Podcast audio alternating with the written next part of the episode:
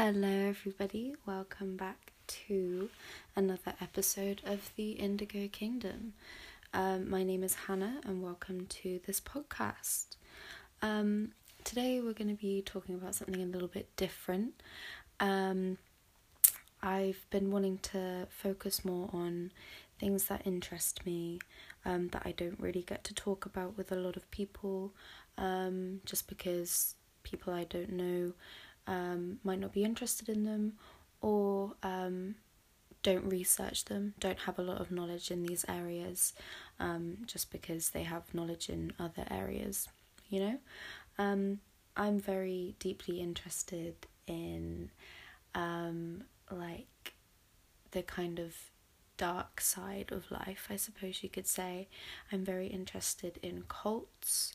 I'm very interested in the occult. I'm very interested in um, demons and or things that are demonic. Um, not necessarily that I'm interested in them being brought into my own life, but I'm interested in the the world surrounding all things that are kind of dark. Um, whether this is actual stuff like demons or things that are considered like occult.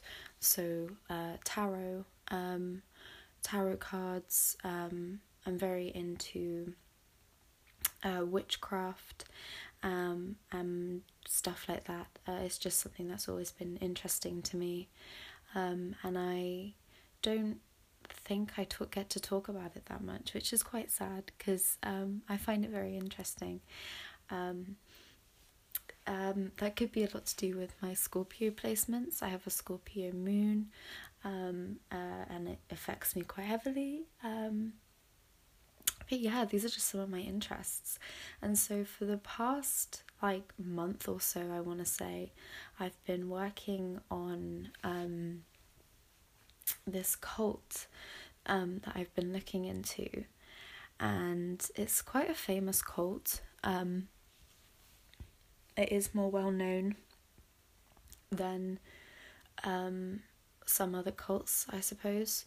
Um, there are quite a few documentaries on it, um, and there have been books written on it. Um, uh, some of them which I read, or um, some of them which I read sections of, if they only had sections of um, the cult in it. And uh, I've written about 7,000 words on this cult, which is a lot for me. Uh, this is the most effort I've put into one of these podcasts, and this is the most effort I've sort of put into one particular topic. Um, you know, looking at one particular person, looking at one particular theme or one particular cult. It's kind of the first thing um, that I've done like this and I'm really excited about it.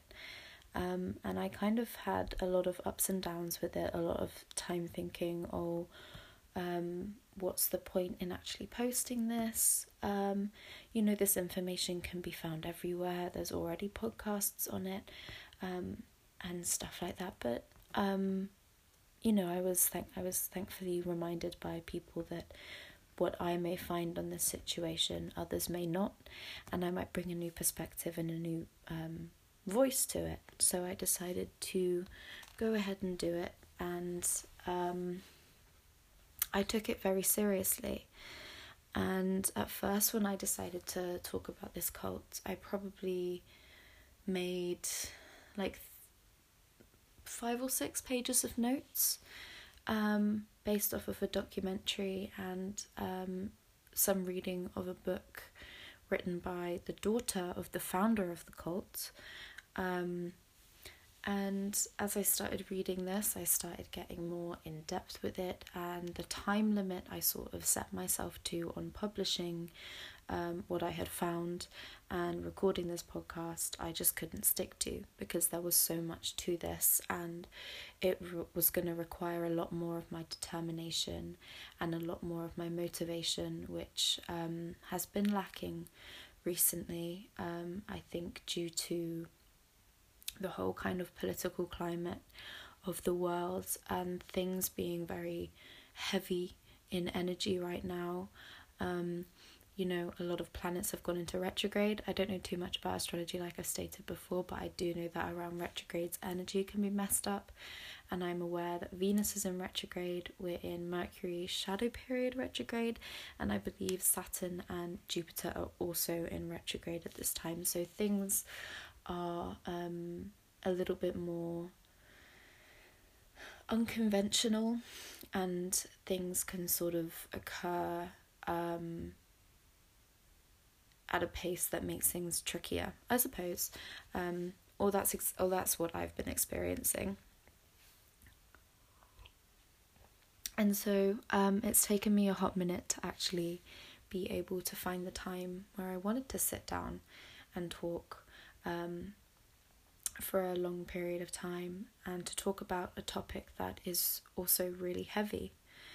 Um, there is so much going on in the world right now um, with this whole Black Lives Matter movement, which is so important, so important for our society, and so important if we're ever going to advance anywhere as a world.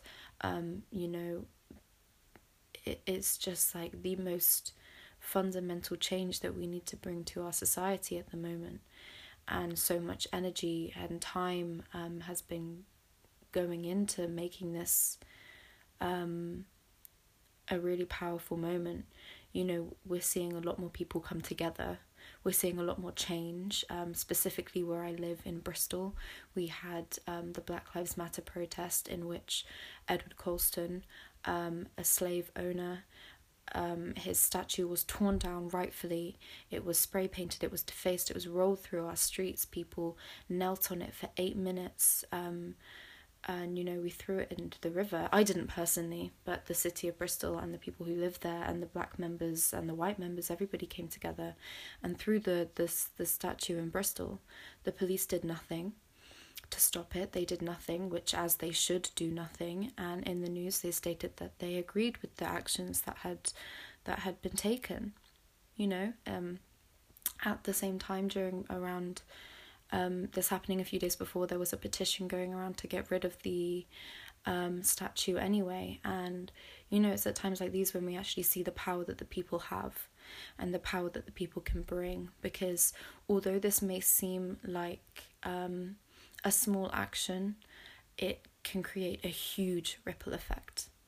And I think that's very exciting. Um, devastating that it's had to come to it, and devastating that it's been so many years of pain and suffering and so many years of discrimination and so many years of just disgusting behaviors from the police, from law officials, from the government, you know. Um, it's so disgusting that we still have to live, um, that people have to live with the consequences of this, that black people have to face the consequences of this, you know. Um, but it's so important and it's such an important movement. Um, I will be leaving links um, to petitions to sign and links for places that you can donate money to because you know it's about time we start donating money um, to um, causes that can help the fight against racism. It's about time that we really try and stand up and bring about some change in all societies across the whole world. Um, so, if you're looking for any resources of ways to help, um, I will leave those available to you. And I also recommend you watching documentaries such as 13th. It's an amazingly powerful documentary. You can find it on Netflix or YouTube.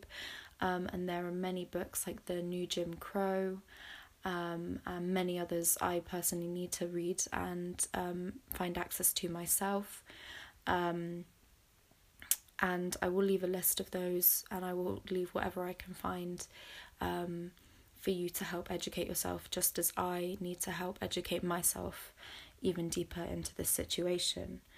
Um, so, we all know that this is a crazy time, and we all know that this is a very powerful time. Um, and um, the only way we can actually really enact any changes if we all come together, um, which is going to be super vital.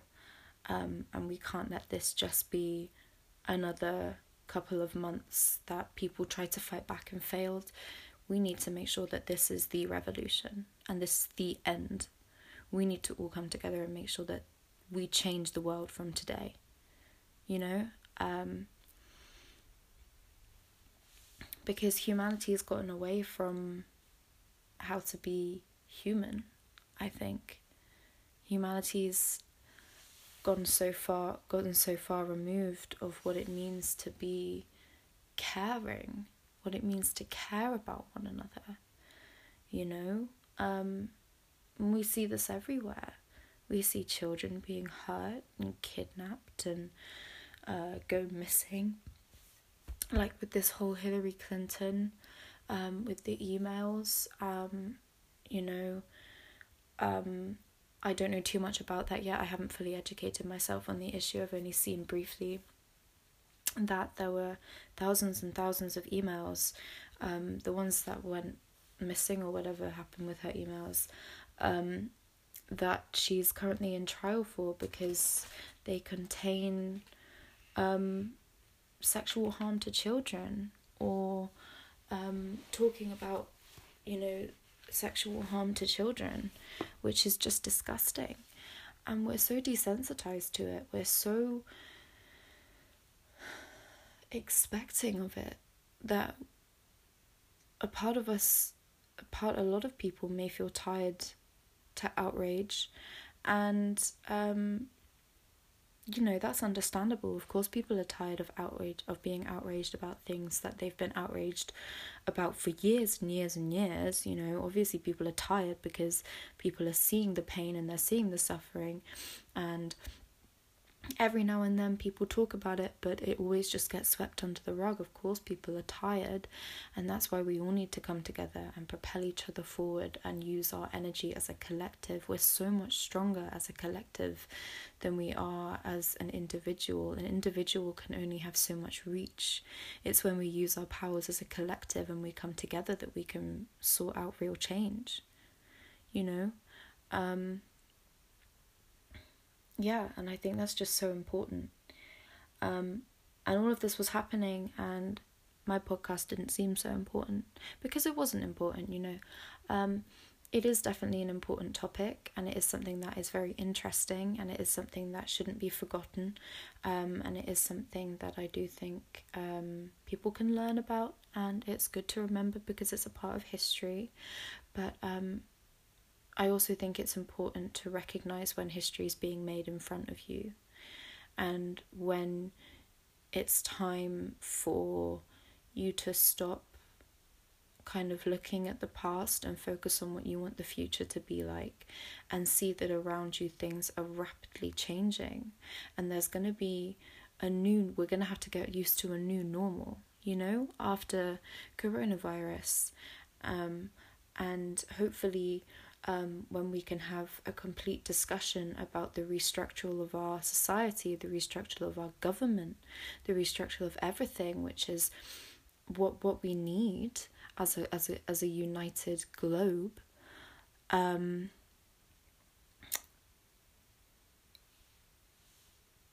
I've lost track of what I was gonna say. I'm not gonna lie, um, but the whole point is, it, it I I need I needed to step away from this because focus was required elsewhere.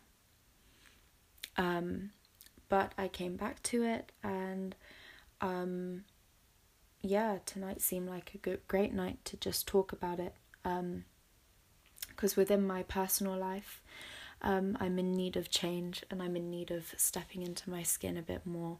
And I figured that me showing you, or me showing the internet, showing the world um, something that I'm very interested in, something that I've spent a great amount of time on and research on um, is an amazing way to do that. And, you know, um, I hope it teaches you guys something new.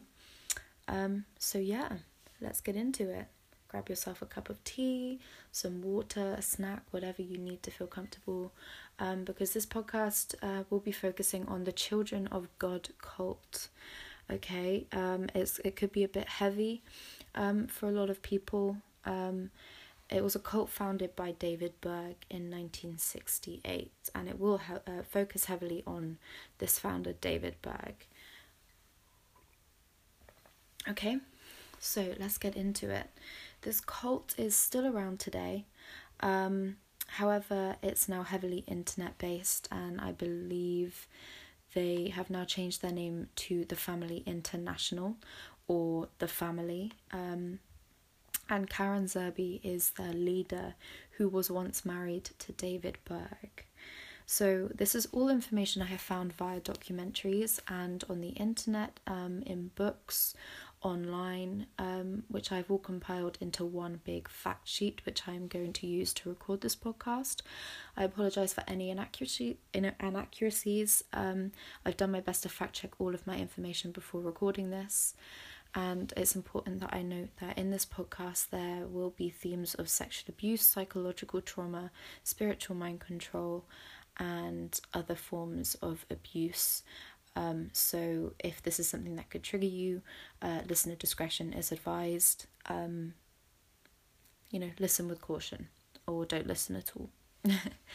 um, so, David Berg, uh, the founder of this cult, was born on February 18th in 1919 in Oakland, California. Um, his mother was Virginia Brandt Berg and his father was Hjalmar uh, Emanuel Berg. I think that's how you say his name. It's H J A L M E R. Holmer, I think. Um, and he started the Children of God cult in 1968. David Berg uh, went under a lot of aliases at this time, um, such as Moses David. Um, he also went as Dad, Daddy, and Grandfather. Yeah, so he was born into a family with rich Christian heritage, which going far back as 1860, his grandfather, John Lincoln Brandt, was a preacher at the age of 24 and was the leader of the Alexander Campbell movement, also known as the Disciples of Christ. So, this was a restoration movement that developed into mainline Protestant church denomination in the US and Canada, with around 380,000 members as of 2018. So, his grandfather, hugely influential in Christianity, hugely influential in Protestantism, still to uh, around this day.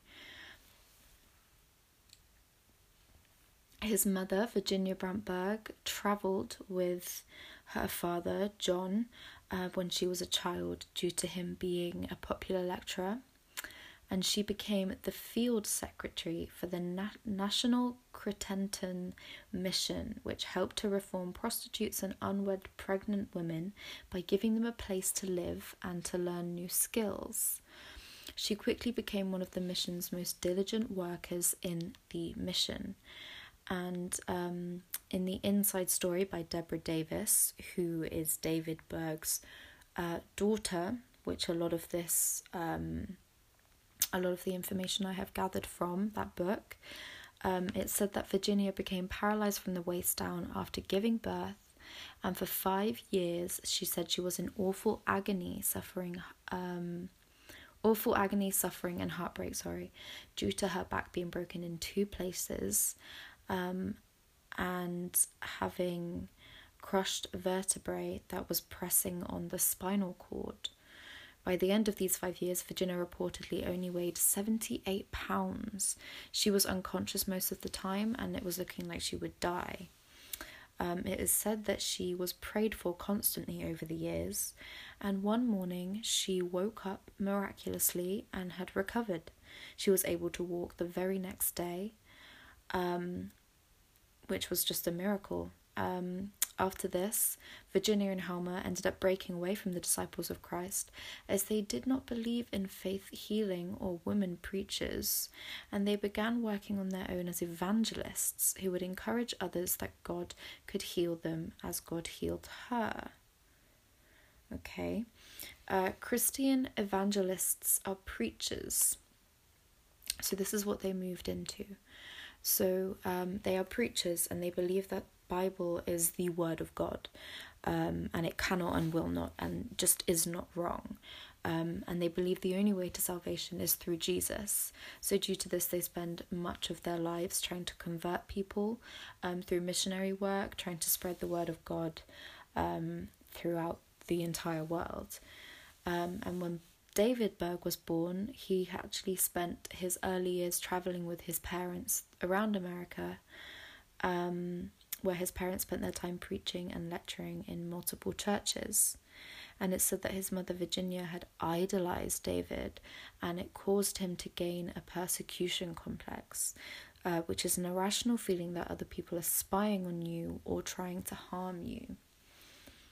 Um, I sort of researched a bit into persecution complex, and it almost reminded me of like um, a god complex in a way, but in a way that it's not just like um, you being super important, so people are like drawn to you, or you having this idea that you are um, godlike, you know, very powerful and um, narcissistic almost um, or definitely quite narcissistic.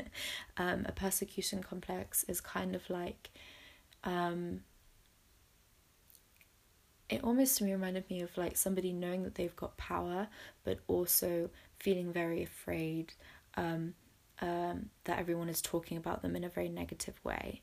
So instead of thinking that everybody loves them, they think that people are trying to get something from them. They're trying to get them and they're trying to spy on them and they're trying to um, know what's in them because they have all the facts. And like, it's like narcissism with paranoia. Um, that's sort of what um, I get from it, or what I got from David Berg in his instance. You know, it may not be the same for everyone with a persecution complex. That's just what I took from it. Um,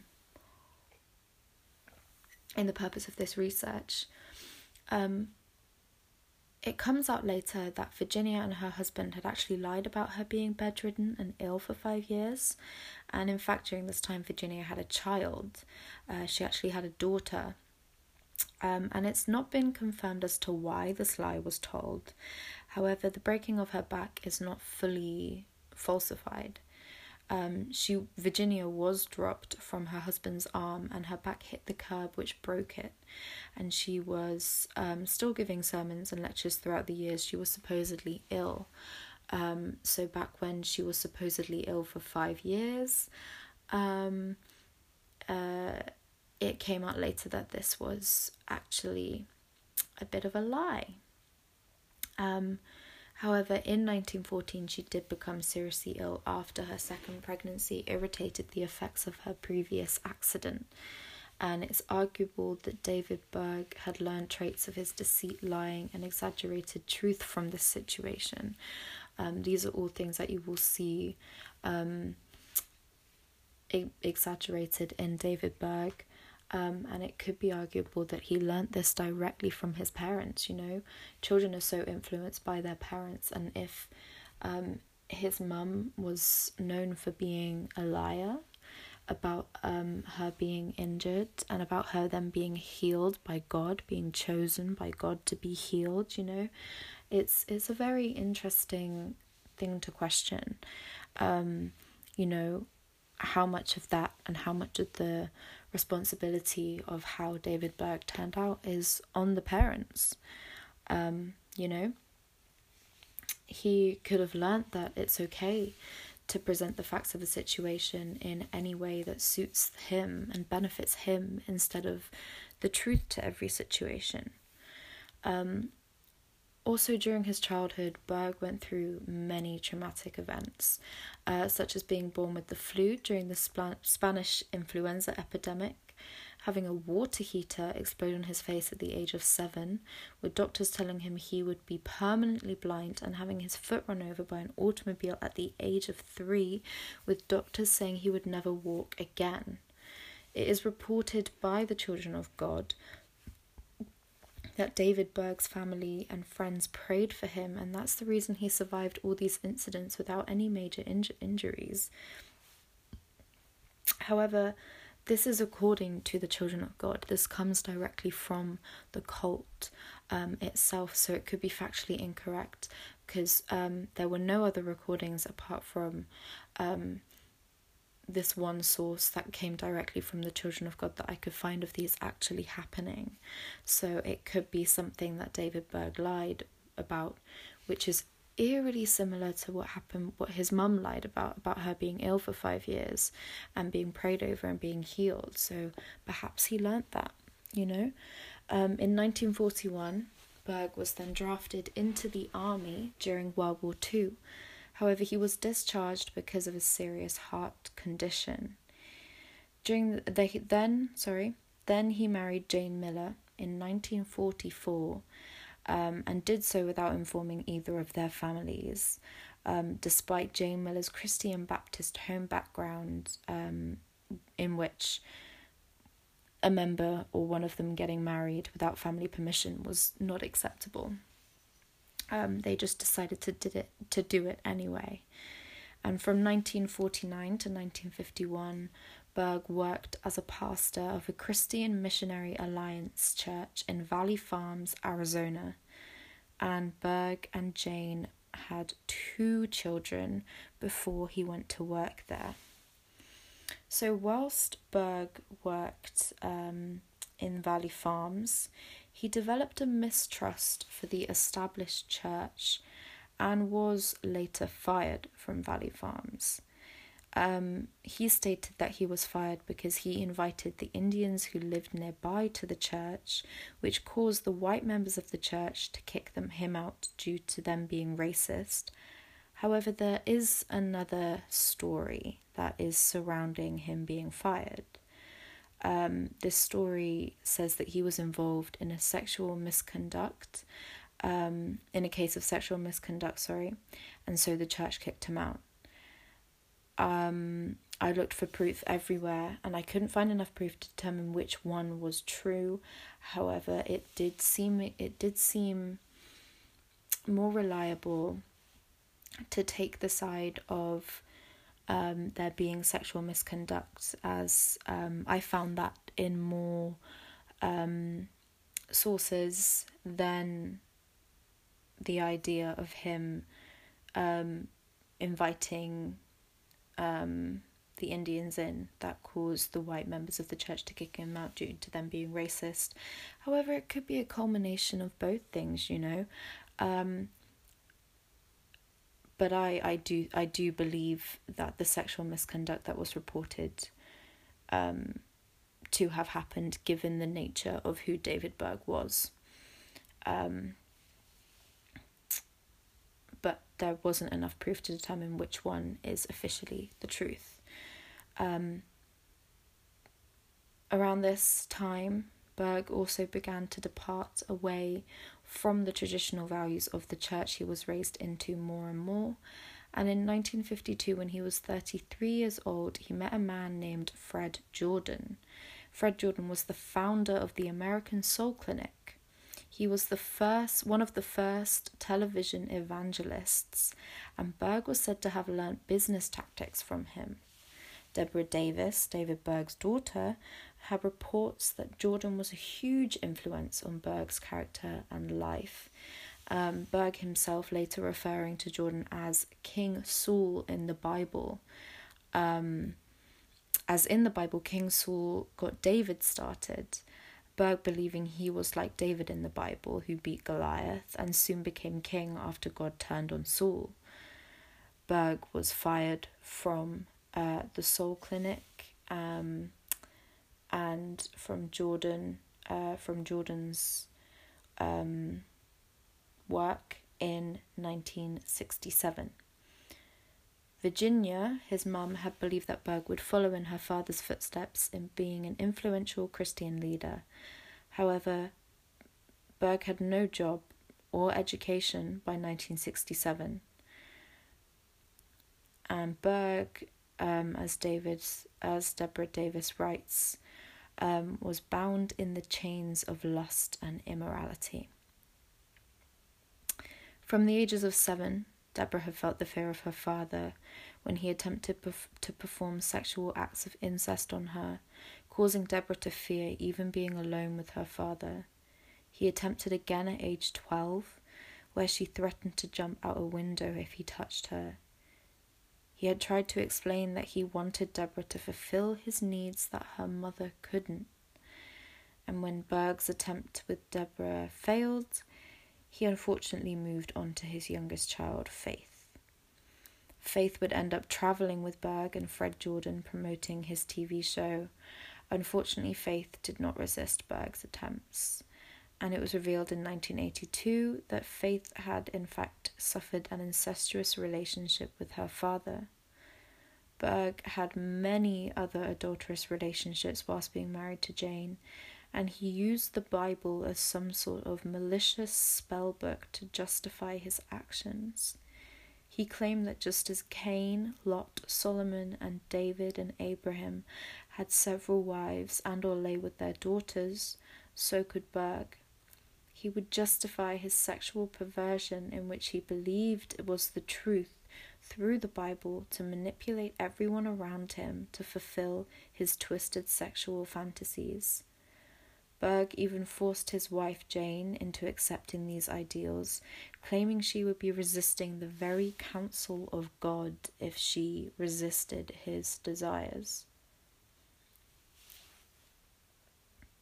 In 1967, the Berg family were working for the Light Club and Teen Challenge, following their family's history in working as missionaries. They targeted the hippies in Huntington Beach, California. The family would sing together in a group they named Teens for Christ, and they would hand out free food and play live music. And soon enough, they were filling the Light Club with people during the weekends.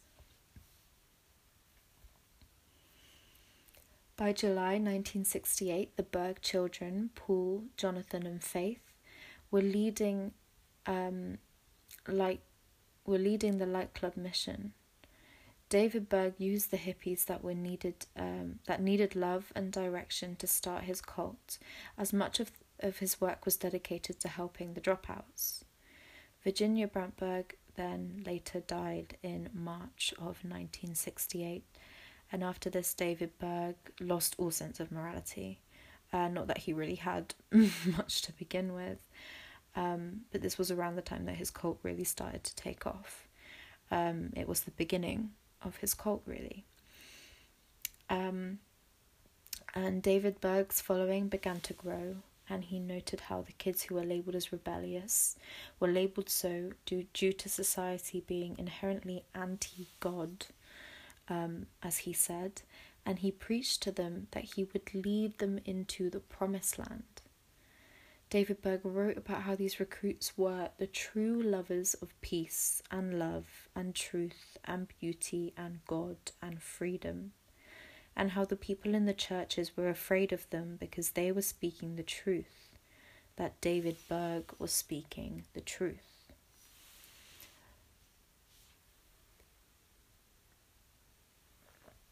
Deborah Davis had said that her father, David Berg, believed he was following God during this time.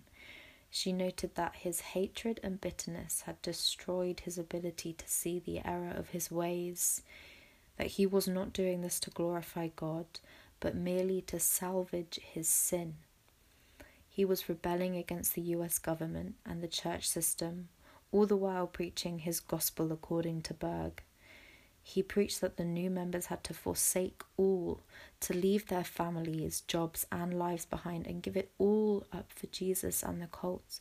And the concept of forsake all became the very foundation for the beginning of what Berg called flirty fishing.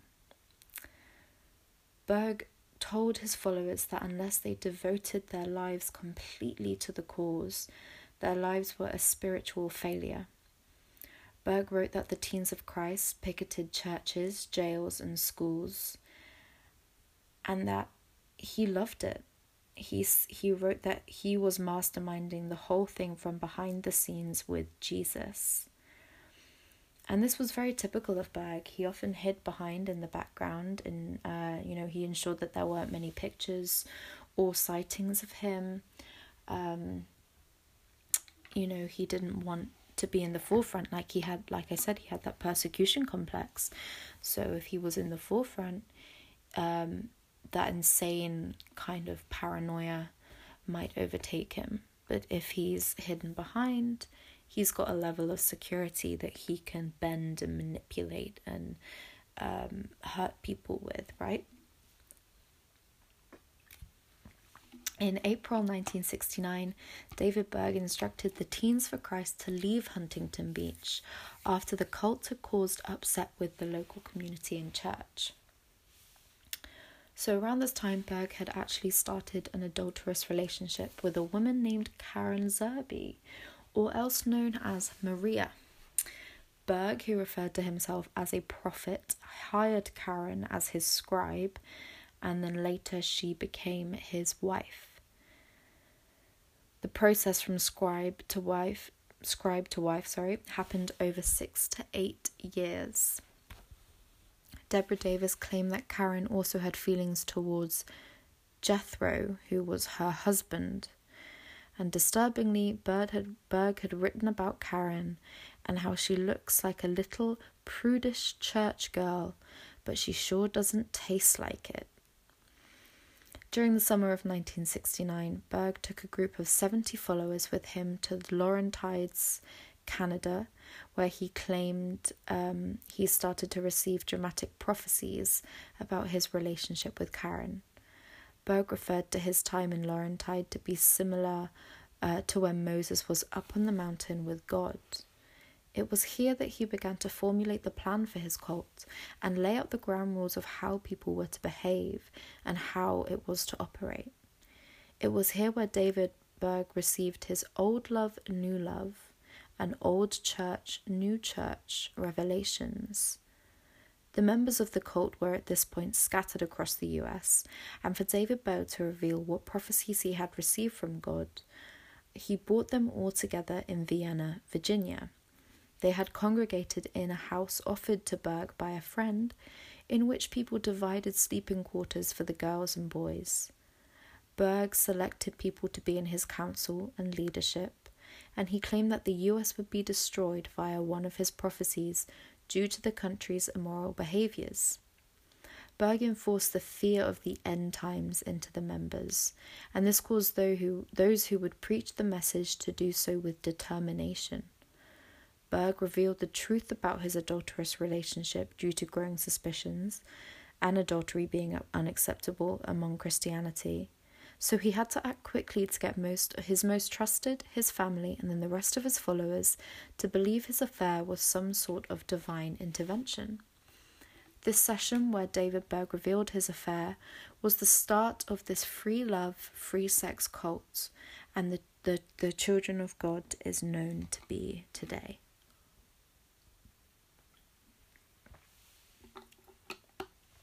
Berg began his explanation by stating he never wanted to hurt anyone, especially not his dear wife. He started crying and told the group that the Spirit of the Lord was moving through him, claiming it was the Lord's doing and that he never wanted this affair to happen. He played on the pity within humans, claiming he was unworthy, that he didn't understand why God chose him to bear this burden.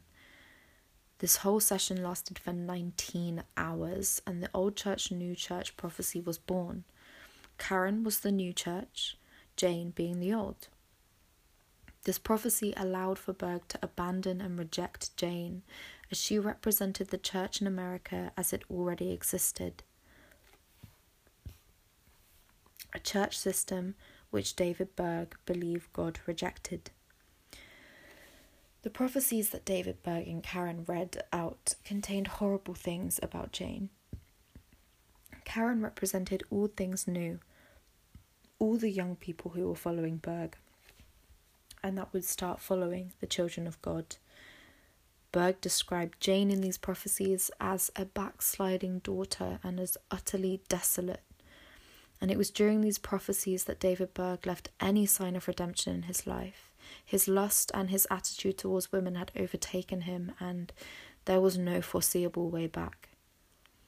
Jane Miller Berg, who was once named the Queen or Mother of the Children of God, was now being cast out of the inner circle. Karen Zerby took the title of Queen. Berg even attacked his children, saying, They do not lie with me in the bed of love, neither do they look up unto me to be guided with my eye.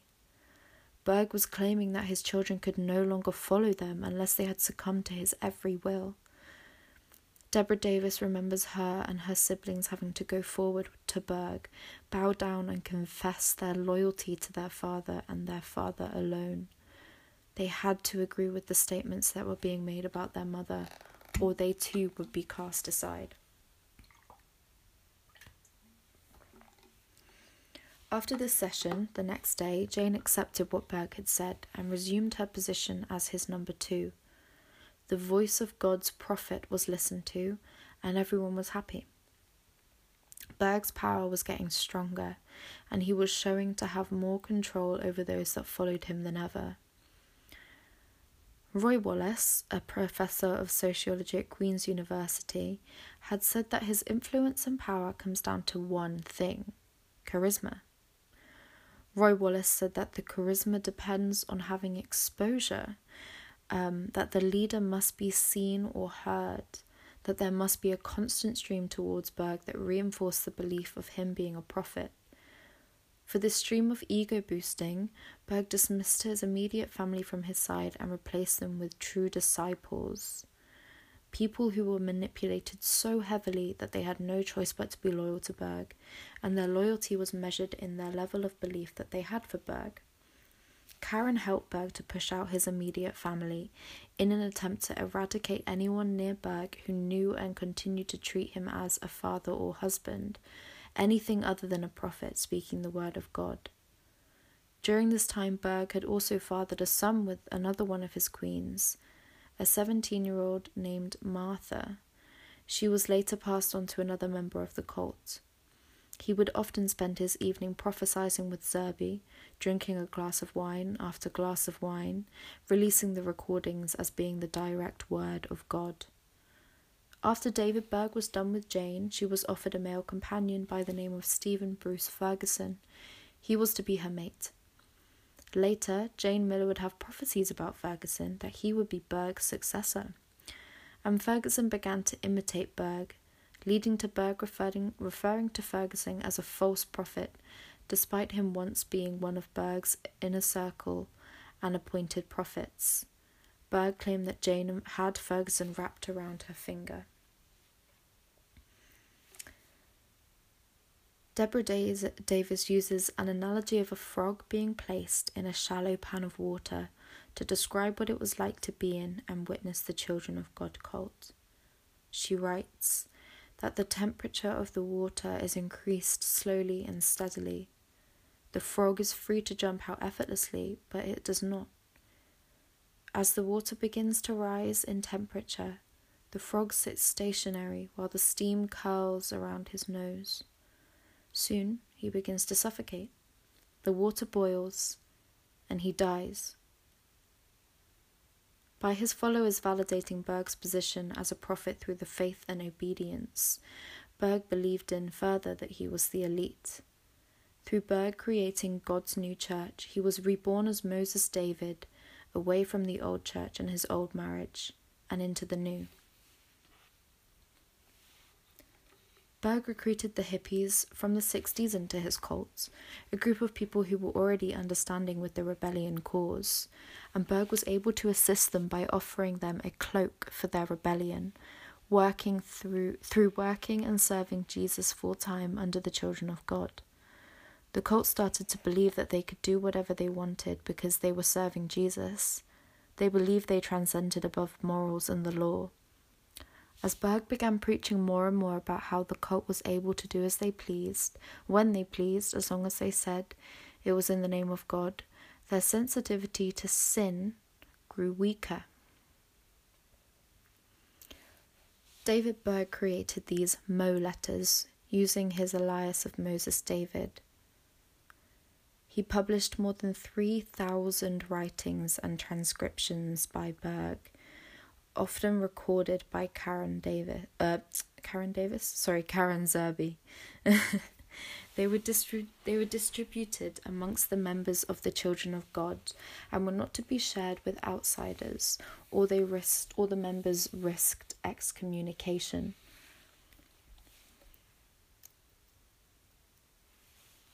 Berg would again use the Bible to justify his twisted ideas, to prove his beliefs to be fact. His writings usually had a similar theme in common free love and free sex. He enforced the belief that his words are on par with the Bible. The Mo letters were, and still are, God's words for today, and it supersedes anything else that has ever been given if it is different.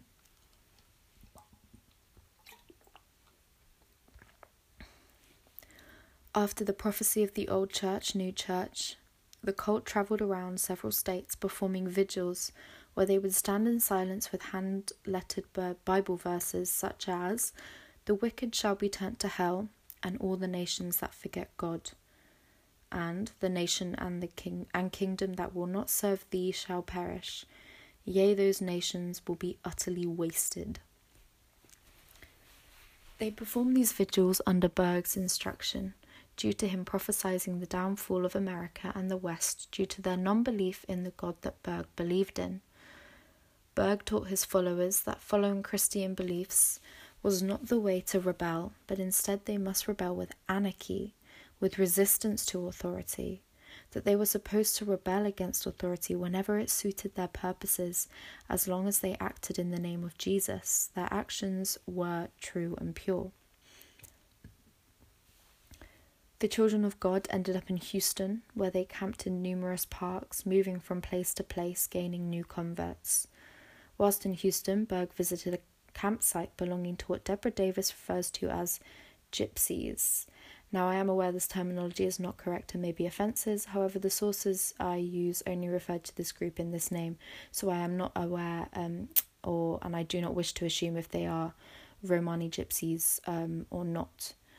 Um, again, I'm not very um, educated on um, whether this is offensive or not. If it is, I'm always open to learn, so please let me know. Um, David Berg entered their camp and claimed to experience a miraculous event, one he would keep for a secret for a while and then reveal in a few months after its occurrence. By the end of Jan- January 1970, the children of God had run out of places to camp so Berg flew out to California and begged Fred Jordan for a ranch he owned that was then abandoned in West Texas. The cult moved into this ranch, however, upon arrival, they noticed it had no electricity, no water, a leaking roof, and was basically completely broken down. The cult stayed, however, and began restoration work.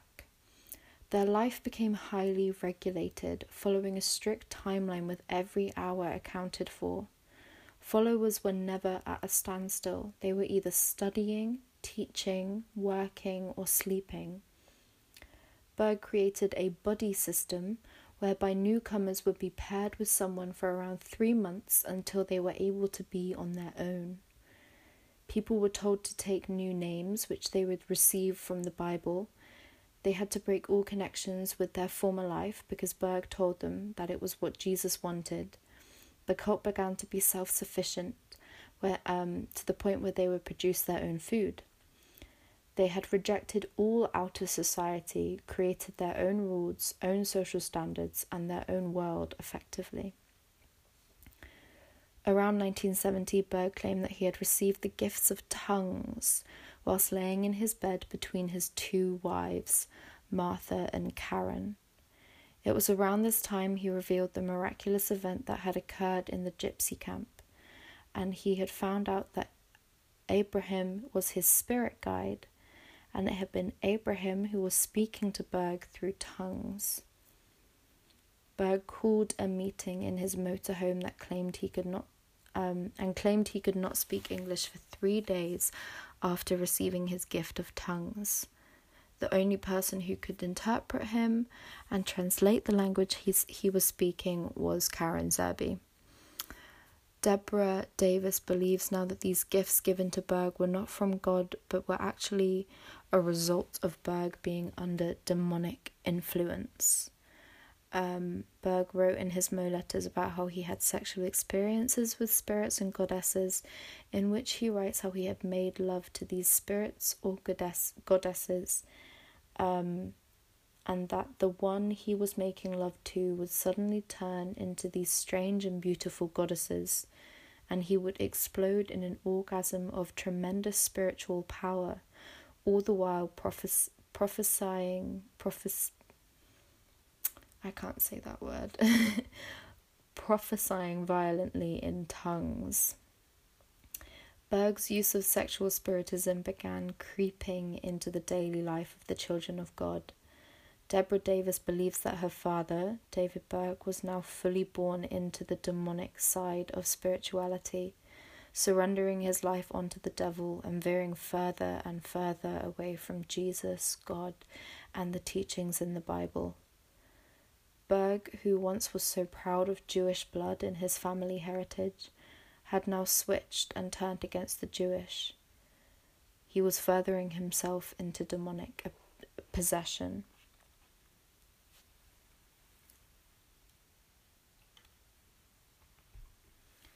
David Berg at this point had turned the Teens of Christ into a fully fledged cult members. Um, sorry, David Berg had at this point turned the Teens of Christ into fully fledged cult members of the Children of God, and there was virtually no one who could stop him. He had power over men, women, and children. These people joined to commit their lives to Jesus, and instead they were suffering from spiritual mind control. They were submitting their mind, body, and soul to David Berg. By 1971, the Children of God had around 2,000 members, and it was only continuing to grow.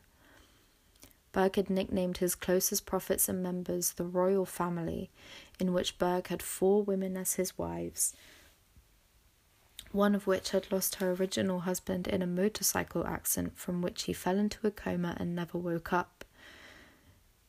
It was then that Berg introduced this idea of sexual sharing. He wrote how life is nothing without love, but his idea was love was of love was so twisted and only benefited him. He said that the women had to say yes, and if they refused sex from anyone, they were failing in the eyes of God. He used the Bible to fuel his sexual desires. He said if you were living totally within the love of Christ, you would understand that we can freely share with one another, that there are no boundaries, not even sexual ones. He used the idea of people being one body, mind, and soul, incorporating the idea of the collective conscious to manipulate those who followed him. For the time being, this was just within the royal family. Um, and he soon invited the major leaders and their wives into this rule of sharing. He told those he manipulated with the idea of sharing that they must keep it with themselves. It was only for those who were mature in faith and not the newcomers. Berg took another wife named Rachel, whom he had previously set up with a man named Samson. Rachel had had a baby with Samson, and Berg told her to leave the baby behind in Texas whilst he took her and Karen to Oklahoma. Uh, Berg didn't believe that children could actually be harmed psychologically. He had no care, he only cared about his egotistical desires. Um, by 1972, Berg began to shift the movement of the Children of God cult. He warned his followers that the destruction of America, of America as a nation was fast approaching. Many of the cult members fled America to South America and the UK. Um, David Berg had already led, left for England at this point, and the US government had word of the children of God as well, um, hence Berg's need to flee. He was scared of the authorities of the US government and what they would do to him and his cult if he if they got their hands on him or them.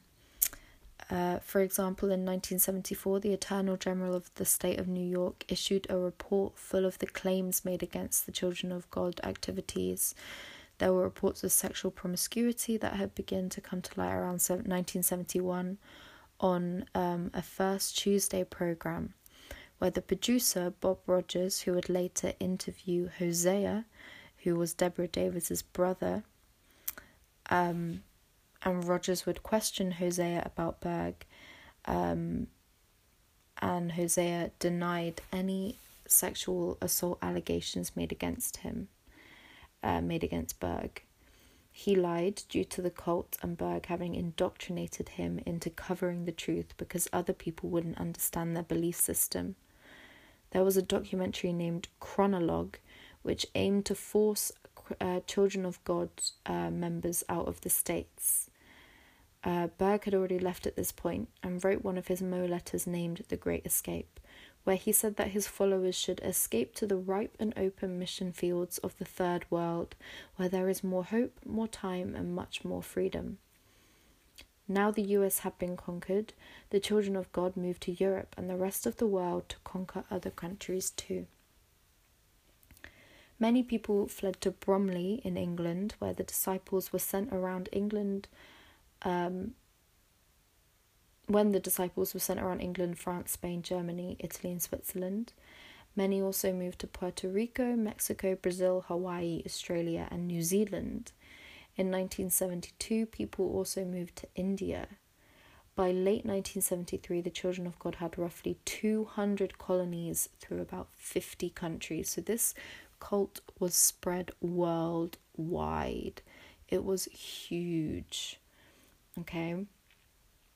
On February 18th, 1973, Berg's birthday, he came to a revelation that his Mo letters should be published to the whole world to help the cult grow throughout the world. During 1972, 3 million pieces of literature were published.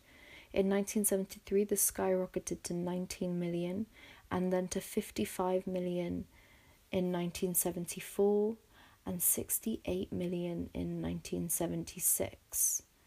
Members of the cult were told to go out on the streets and get people to buy a piece of the literature. Soon the cult began to raise a lot of money, uh, with the example of one man selling his house to move um, to move in to live with the cult, um, giving the children of God seventy five thousand dollars. Um, a lot of the time in this cult, they would have uh, family houses where um, lots of members of the cult would live all under one big house. Um, you know, lots of families would live in the same houses together, um, and they would sort of live in a more community sense. Um, as the economic status of the cult began to rise, so did the level of Mo letters David Berg was writing. However, they did start to take on a more evil sexual tone. So, within these Mo letters, Berg revealed that he had actually been sexually abused as a child himself. He wrote a letter named My Childhood Sex, whereby he explained in detail the time his nanny performed oral sex on him as a toddler. He said that um, I told you about my Mexican babysitter when I was three. She used to suck me to sleep for my nap every afternoon. I loved it. I had orgasms and enjoyed it. He wrote how his biggest regret was that he did not get to sleep with his mother in a Mo letter called Sex with Grandmother. He wrote that she needed it, I needed it, but we were both too strict in our perverted religious thinking and misinterpretation of the Bible. Berg believed in this law of love doctrine whereby one can do almost anything sexually as long as they claim it is done in love. Uh, this included having sex with someone else's husband, wife, as well as sex with children, including their own. Before this, Berg had repeatedly raped and abused his children, with Deborah saying that her father first pressured me to have sex with him when I was eight years old in Texas. She said that I resisted but was raped nonetheless. Faith, Deborah's little sister and Berg's youngest daughter, also experienced abuse. She wrote a poem called Faithy's Reaction to Childhood Sex where she said she said her father would put her to sleep when I was a little girl, three or four. Daddy just made me feel good all over. I believe our parents should try it and help our kids to get the natural habit.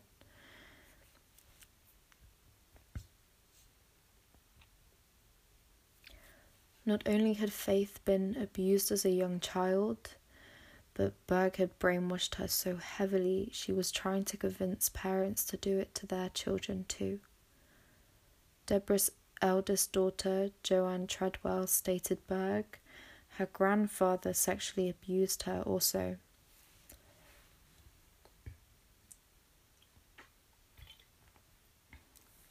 Mary Berg, who was another granddaughter of Berg's, went to go and live with Berg from ages 12 to 16 in 1983. Berg began to request that Mary should share sexually with men, including her stepfather. Previous to this, Berg made her masturbate him when she was only seven years old.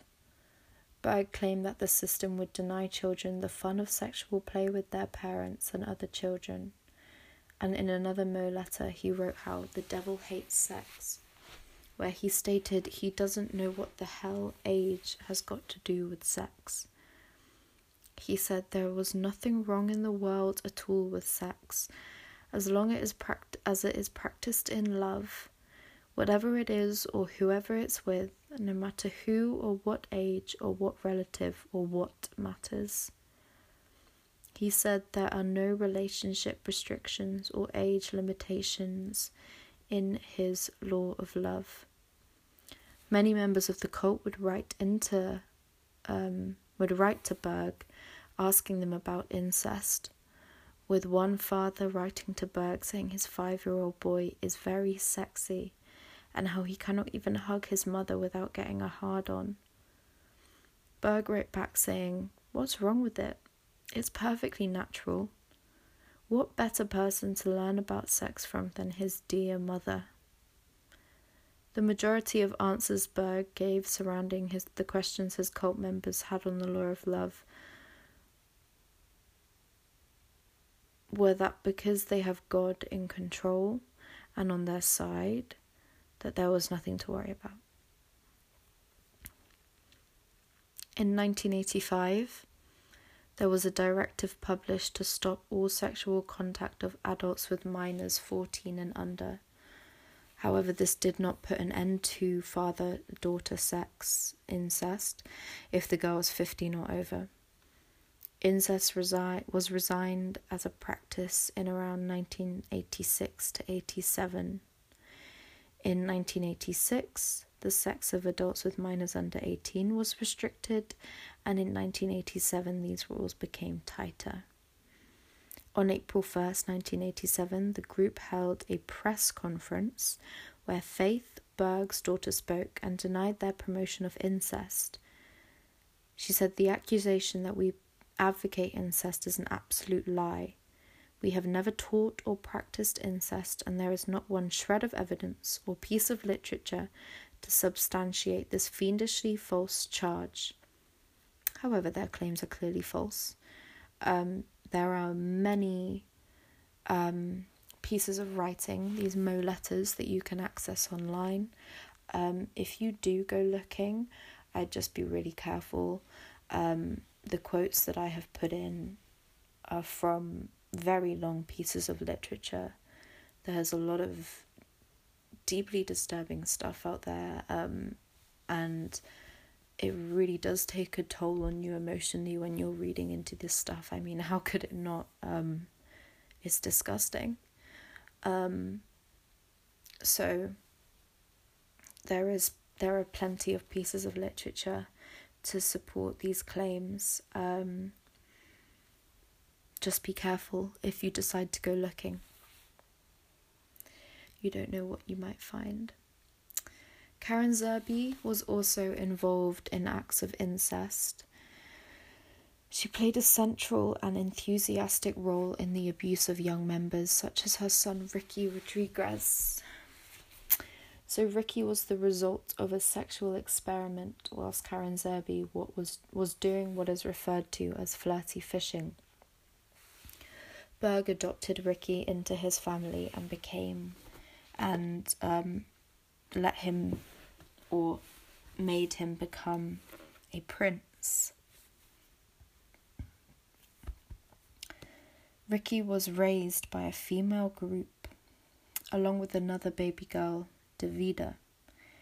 Ricky was often named Dav- Davidi- Davidito. Davida and Ricky became Berg's playthings. He wanted them to be the next leaders and marry each other when they became of a certain age. At five years old, Davida became Berg's queen. Both Davida and Ricky slept in Berg's bed, where they were both molested without penetration up until the age of 12 years old. However, Rick had experienced full intercourse with adult women, and these women would also um, give children, give their children and other children to men. Ricky sadly committed suicide after murdering a woman who had sexually abused him. He filmed a video where he explained what he had planned to do, in which he saw himself as a vigilante who was avenging children like him and his sisters who had been subjected to rapes and beatings. Young girls were expected to submit their bodies to anyone who wanted to have sexual relations with them. It was seen as disobedient against God and David Berg. It was seen as them having a lack of spiritual spirituality and being rebellious against the Children of God cult. This is spiritual control and manipulation that David Berg used to fill his disgusting, twisted, incestuous fantasies that included and were not limited to statutory rape. Rape of which he never served a single day of his life in prison. Berg openly pushed sex among little children.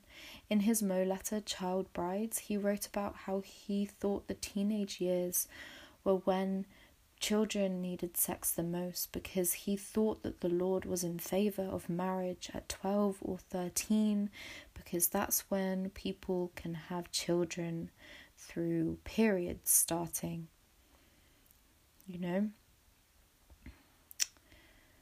Um, he said in his Mo letters, why did the Lord make you able to have children at the age of 11, 12, and 13 if you weren't supposed to have sex then? Berg created sex schedules for adults, teenagers, and children. Sex amongst minors was in full force until around 1988, where it seemingly stopped, but not fully. Berg began to change his tone, claiming he did not promote sex with minors but instead he was in favor of encouraging teenage marriages, which, you know, isn't any better. It doesn't really discredit anything, and it's still disgusting. Whilst all of this was occurring within the cult, David Berg was still looking for recruits. Around 1974, Berg created a program for the female members of the cult called Flirty Fishing, which I have mentioned a few times before. Um, Berg created this program for the female members of the cult, and it was in essence a religious prostitution, as Deborah Davis called it. The female members would go to bars and clubs and use sexual attraction and intercourse to win over new converts. Female members were called God's whores and hookers for Jesus. Flirty fishing was used to raise donations for the cult, essentially making these women prostitutes. This resulted in many of what is called the second generation or Jesus babies, such as Ricky. Nearly half a million people were converted into joining the children of God due to flirty fishing. At one point, when Berg was in Tenerife, he was aware of 25 women who were working to convert men there. Deborah Davis noted that there were around 500 Mo letters that included flirty fishing, and the Children of God had slowly become a worldwide prostitution network. Whilst in Tenerife, Berg required girls to participate from two to five nights a week in flirty fishing. Berg said that just as Jesus had laid down his life, so must women lay down their lives for the men they were trying to recruit. One Peruvian girl who took part in flirty fishing said, It was just so bad going out every night. I had to drink at least half a bottle of bourbon to go out there. Most of the time, they had to carry me out of the clubs. Berg, in his Mo letters, wrote how women were God's free love gift, even if they nail you to the bed. There are reports of women dying from cervical cancer whilst flirty fishing. People had urinary, ur- urinary tract infections and people were getting yeast infections.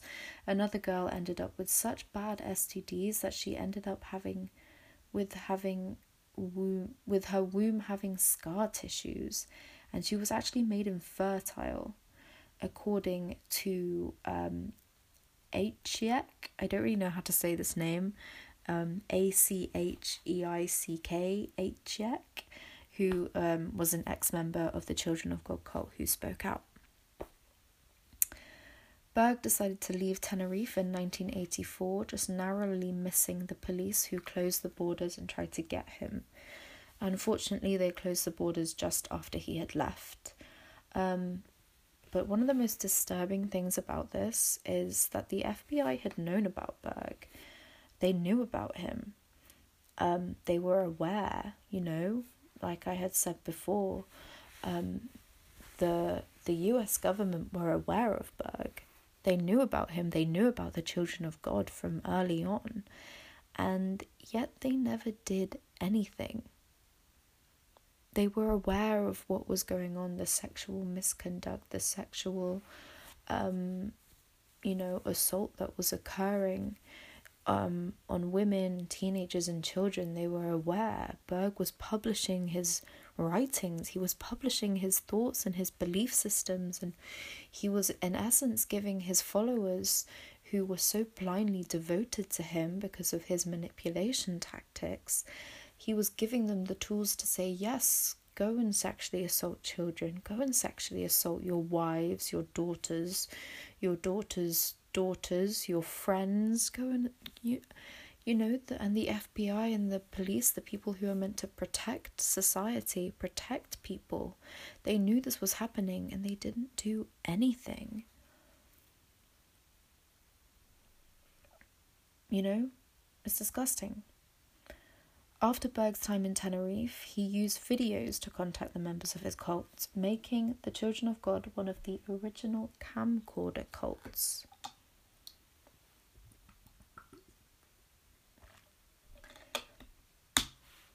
In 1987, flirty fishing was discontinued due to the AIDS crisis. However, the Children of God stated that although they were stopping flirty fishing, the logic and reasoning behind the act was sound. During this time in 1983, the Children of God made the change in calling themselves the family. Um, I'm going to focus on the Padilla family for the next little portion of the podcast. This was from a, net, a Netflix documentary. Uh, it wasn't made by Netflix, but it's on Netflix. Um, and I think it's just called The Children of God, and it follows one specific family, um, the Padilla family. So uh, Sylvia Padilla, um, or Sylvia Gordon, I had written down, but I think her name is Sylvia Padilla, um, was a part of the missionary program in Costa Rica and was there to spread the word of Jesus. Within the Children of God cult, Sylvia had five children, um, on top of the two she had already had before she joined the cult. Her family claimed that within the cult there were rules for everything from how much coffee you should drink to how you're supposed to dress and do your makeup. Everything was controlled under David Berg's rules. Berg told his followers that reading books was considered time wasting, that he owned the he wanted the only information the cult members had access to to come from him. He was controlling their minds. People were also not in, uh, were also encouraged to not take medicine. So one of Sylvia's daughters, Shuli, um, she had lupus as a child and into her teen years. uh, Shuli actually wrote to Berg because her father had told her it was wrong for Shuli to read books, even though she enjoyed it. Um, and her mother, Sylvia, had said it was okay. She felt conflicted. So she wrote to Berg, and in response, Berg wrote about Shuli in one of his letters, claiming that her lupus was there because she was disobedient for reading. Shuli and her family were led to believe that God was punishing her and inflicting this illness on her as a punishment for reading. Shuli stopped taking her medicine because she was forced into feeling guilty for taking it. And Shuli died at age 17. Berg continued his disgusting ways and wrote about Shuli in his Mo letters, claiming he had a dream about her in which he saw her in heaven and had sex with her. The Padilla family talked about how there were strip dance parties within the cult and how children were forced into participating. Sylvia's daughters, Miriam and Victoria, who were 14 and 13 at the time, were forced into doing strip teasers. Berg claimed that it was okay for this to happen. He said it was okay for children to have sexual conduct uh, he, sorry, he said it was okay to have sexual contact, conduct with children. There were even video recordings of children that um, were in some of the documentaries that I watched. You know, not nothing, nothing too vivid, thank God. Um, and the faces were blurred in one of them. In one of them, that it wasn't, and I felt too uncomfortable to continue watching that video. I felt like it was in bad taste. I felt like those are children, their their faces should be blurred.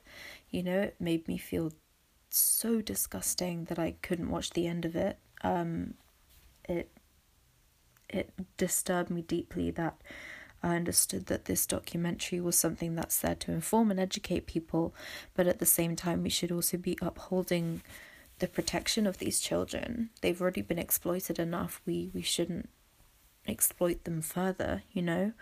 Um, but there were these videos found of children who look as young as six being filmed doing strip teasers.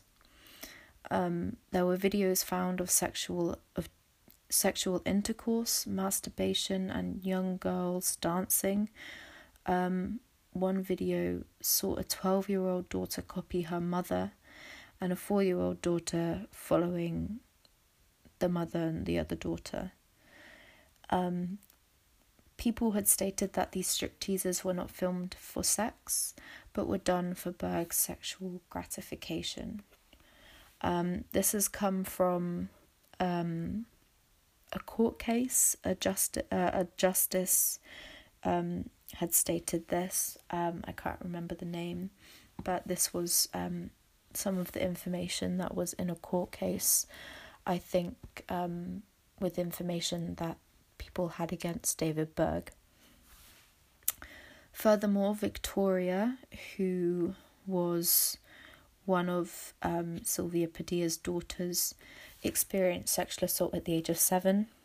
Debbie, another one of Sylvia's daughters, had experienced sexual assault at age nine.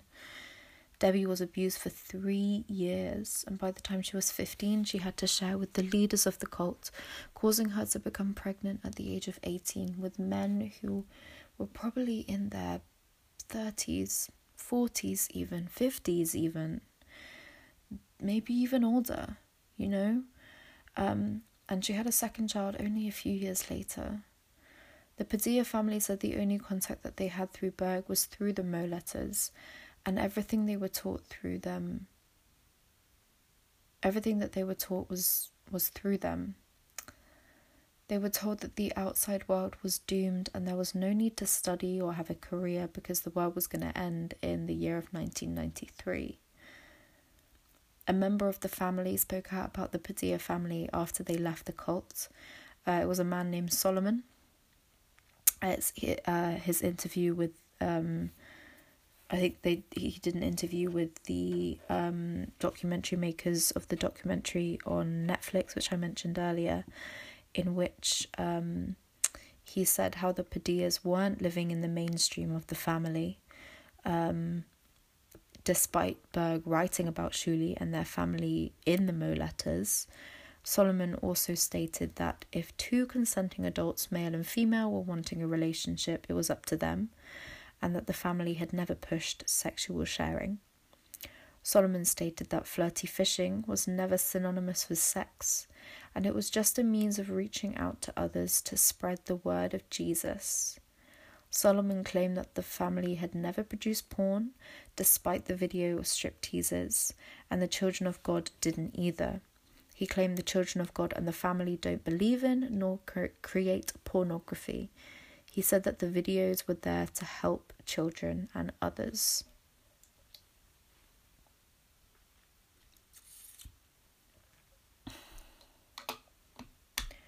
David Berg died on October 1st, 1944, a year after he predicted the end of the world. His wife Karen Zerby remarried and continues to lead the Family International, who now claims to be an online Christian network of individuals who operate in nearly 80 countries. On their website, they say they strive to share a message of faith and hope for all nations and do so because love is God's solution to the problems the world faces, even in the complex and challenging world we live in today. The cult that at one point had 15,000 members only has seven, uh, 1,700 today. On their website, they have links that allow you to access a select few of the Mo letters, and there is little information accessible about them. The children of God birthed famous people such as River Phoenix, Joaquin Phoenix, and Rose McGowan, all of which left during their childhood. Rose McGowan had said that they were under the thumb of men, and their family luckily escaped when they found out children were getting abused. I do believe um, that River Phoenix was um, sexually assaulted, and um, I didn't look into the celebrities as much um, as I know people are aware of their history a lot more. But I do believe either River Phoenix or Joaquin Phoenix were stated to have had their first sexual experience at the age of three or four. Um, yeah, so I just quickly researched um, and um, Joaquin Phoenix um, said in an interview that he was sexually abused when he was four years old inside this cult, um, but he never really discussed it. Um, River Phoenix, um, and he unfortunately died um, when he was when he was young. Um, in 1993.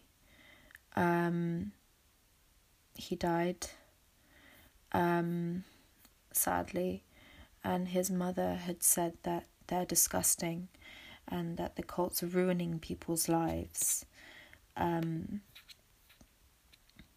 um, and on top of that, a former member, Christina Babin, spoke out against the Children of God, saying there was strict structure over their daily life, but there was no time for school, um, but everyone was educated up until the sixth grade.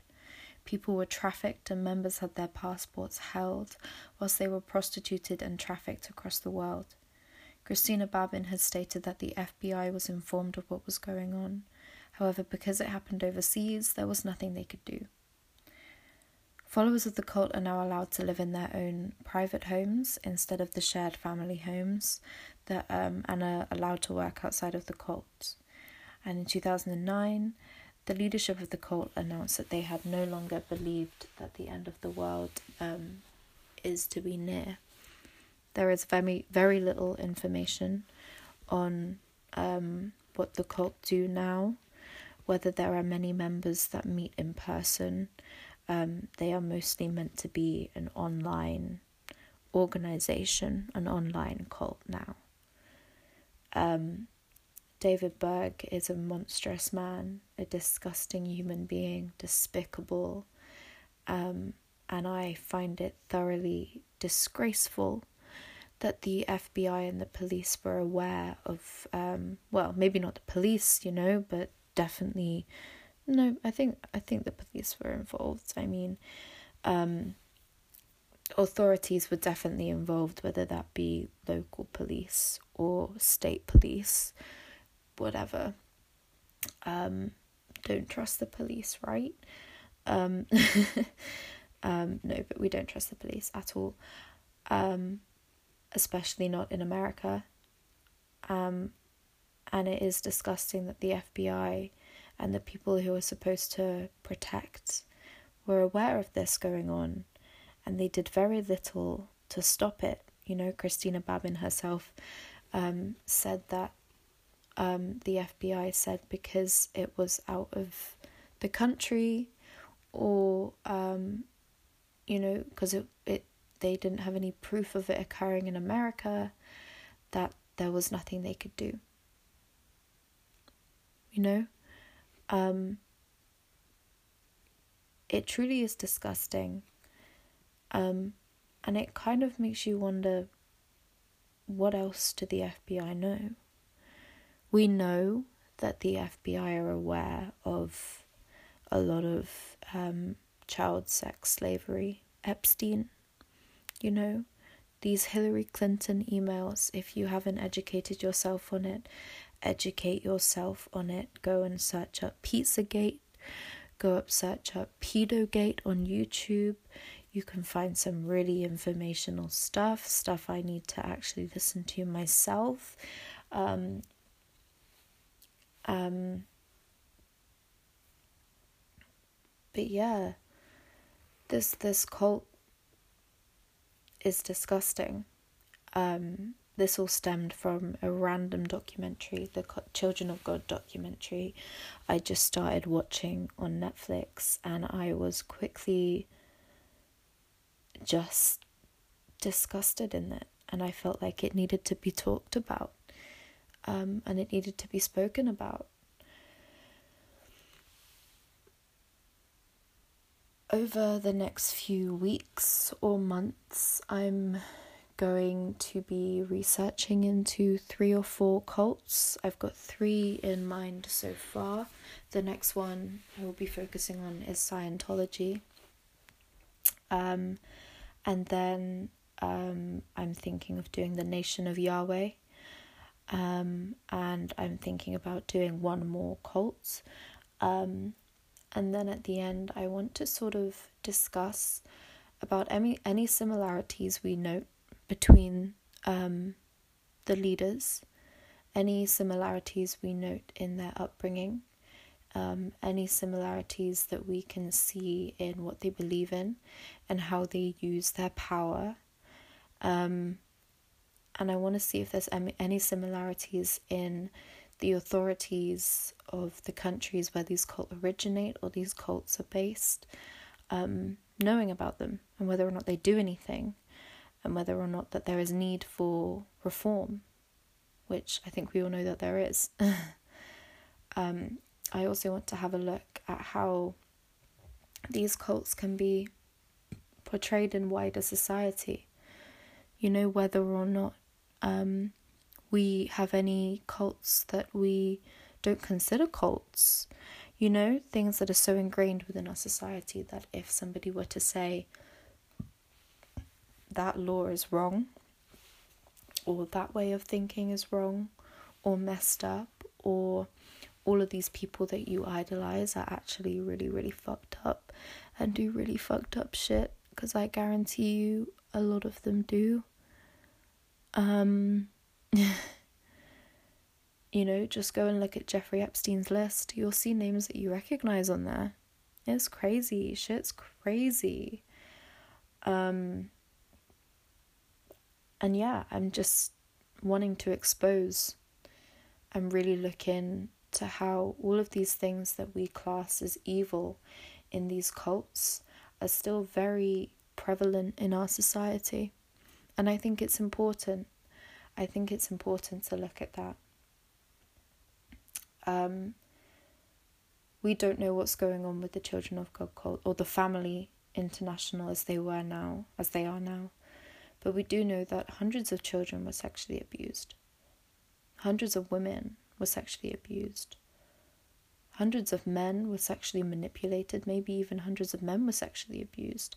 There's less talk of men being sexually abused because within the cult they did not believe in, um, they believed that male on female sex was the only natural sex and it didn't matter what age, um, due to their belief that sex, um, or David Berg preaching that the reason why you can have sex so young is because that's when you can start conceiving children, which is just disgusting.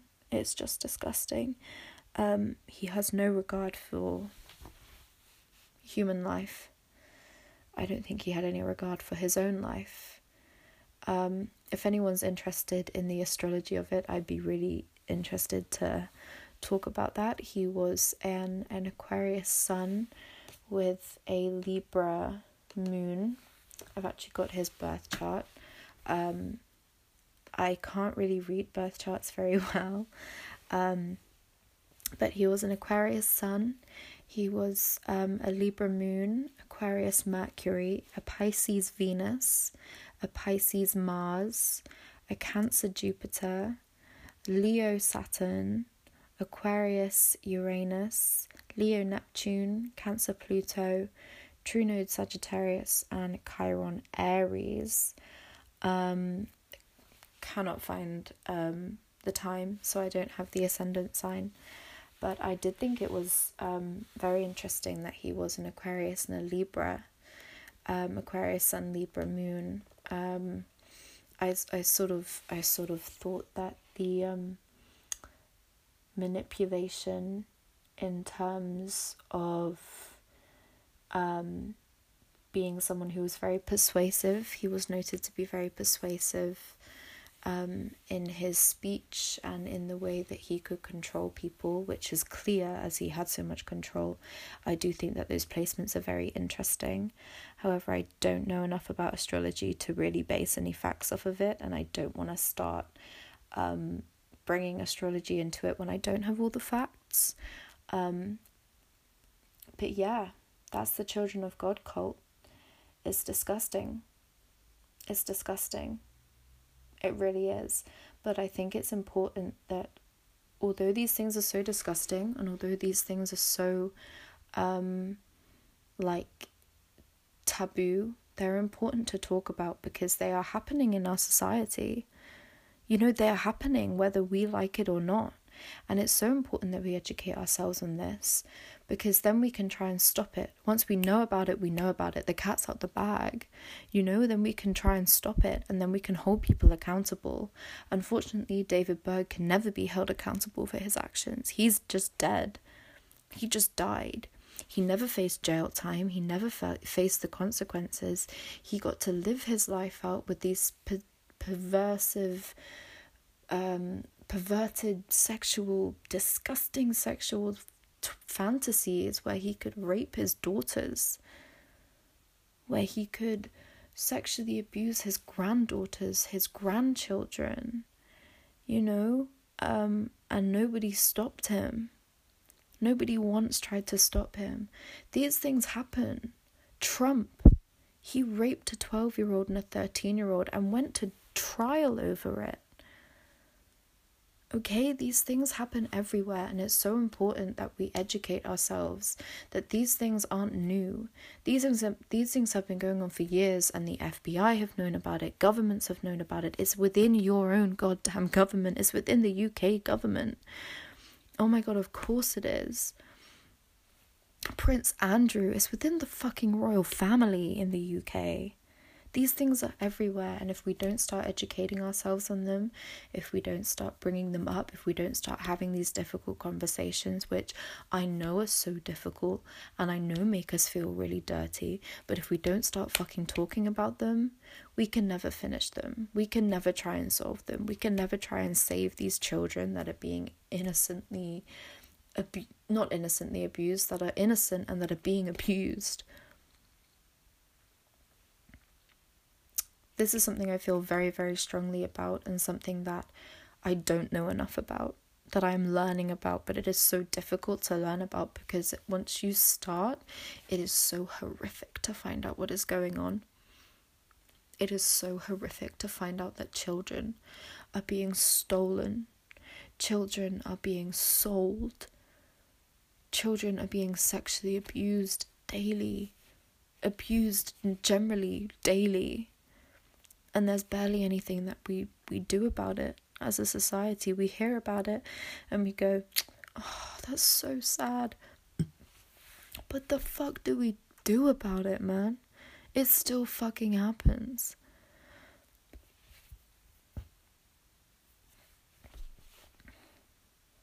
And that's what I think I want to change.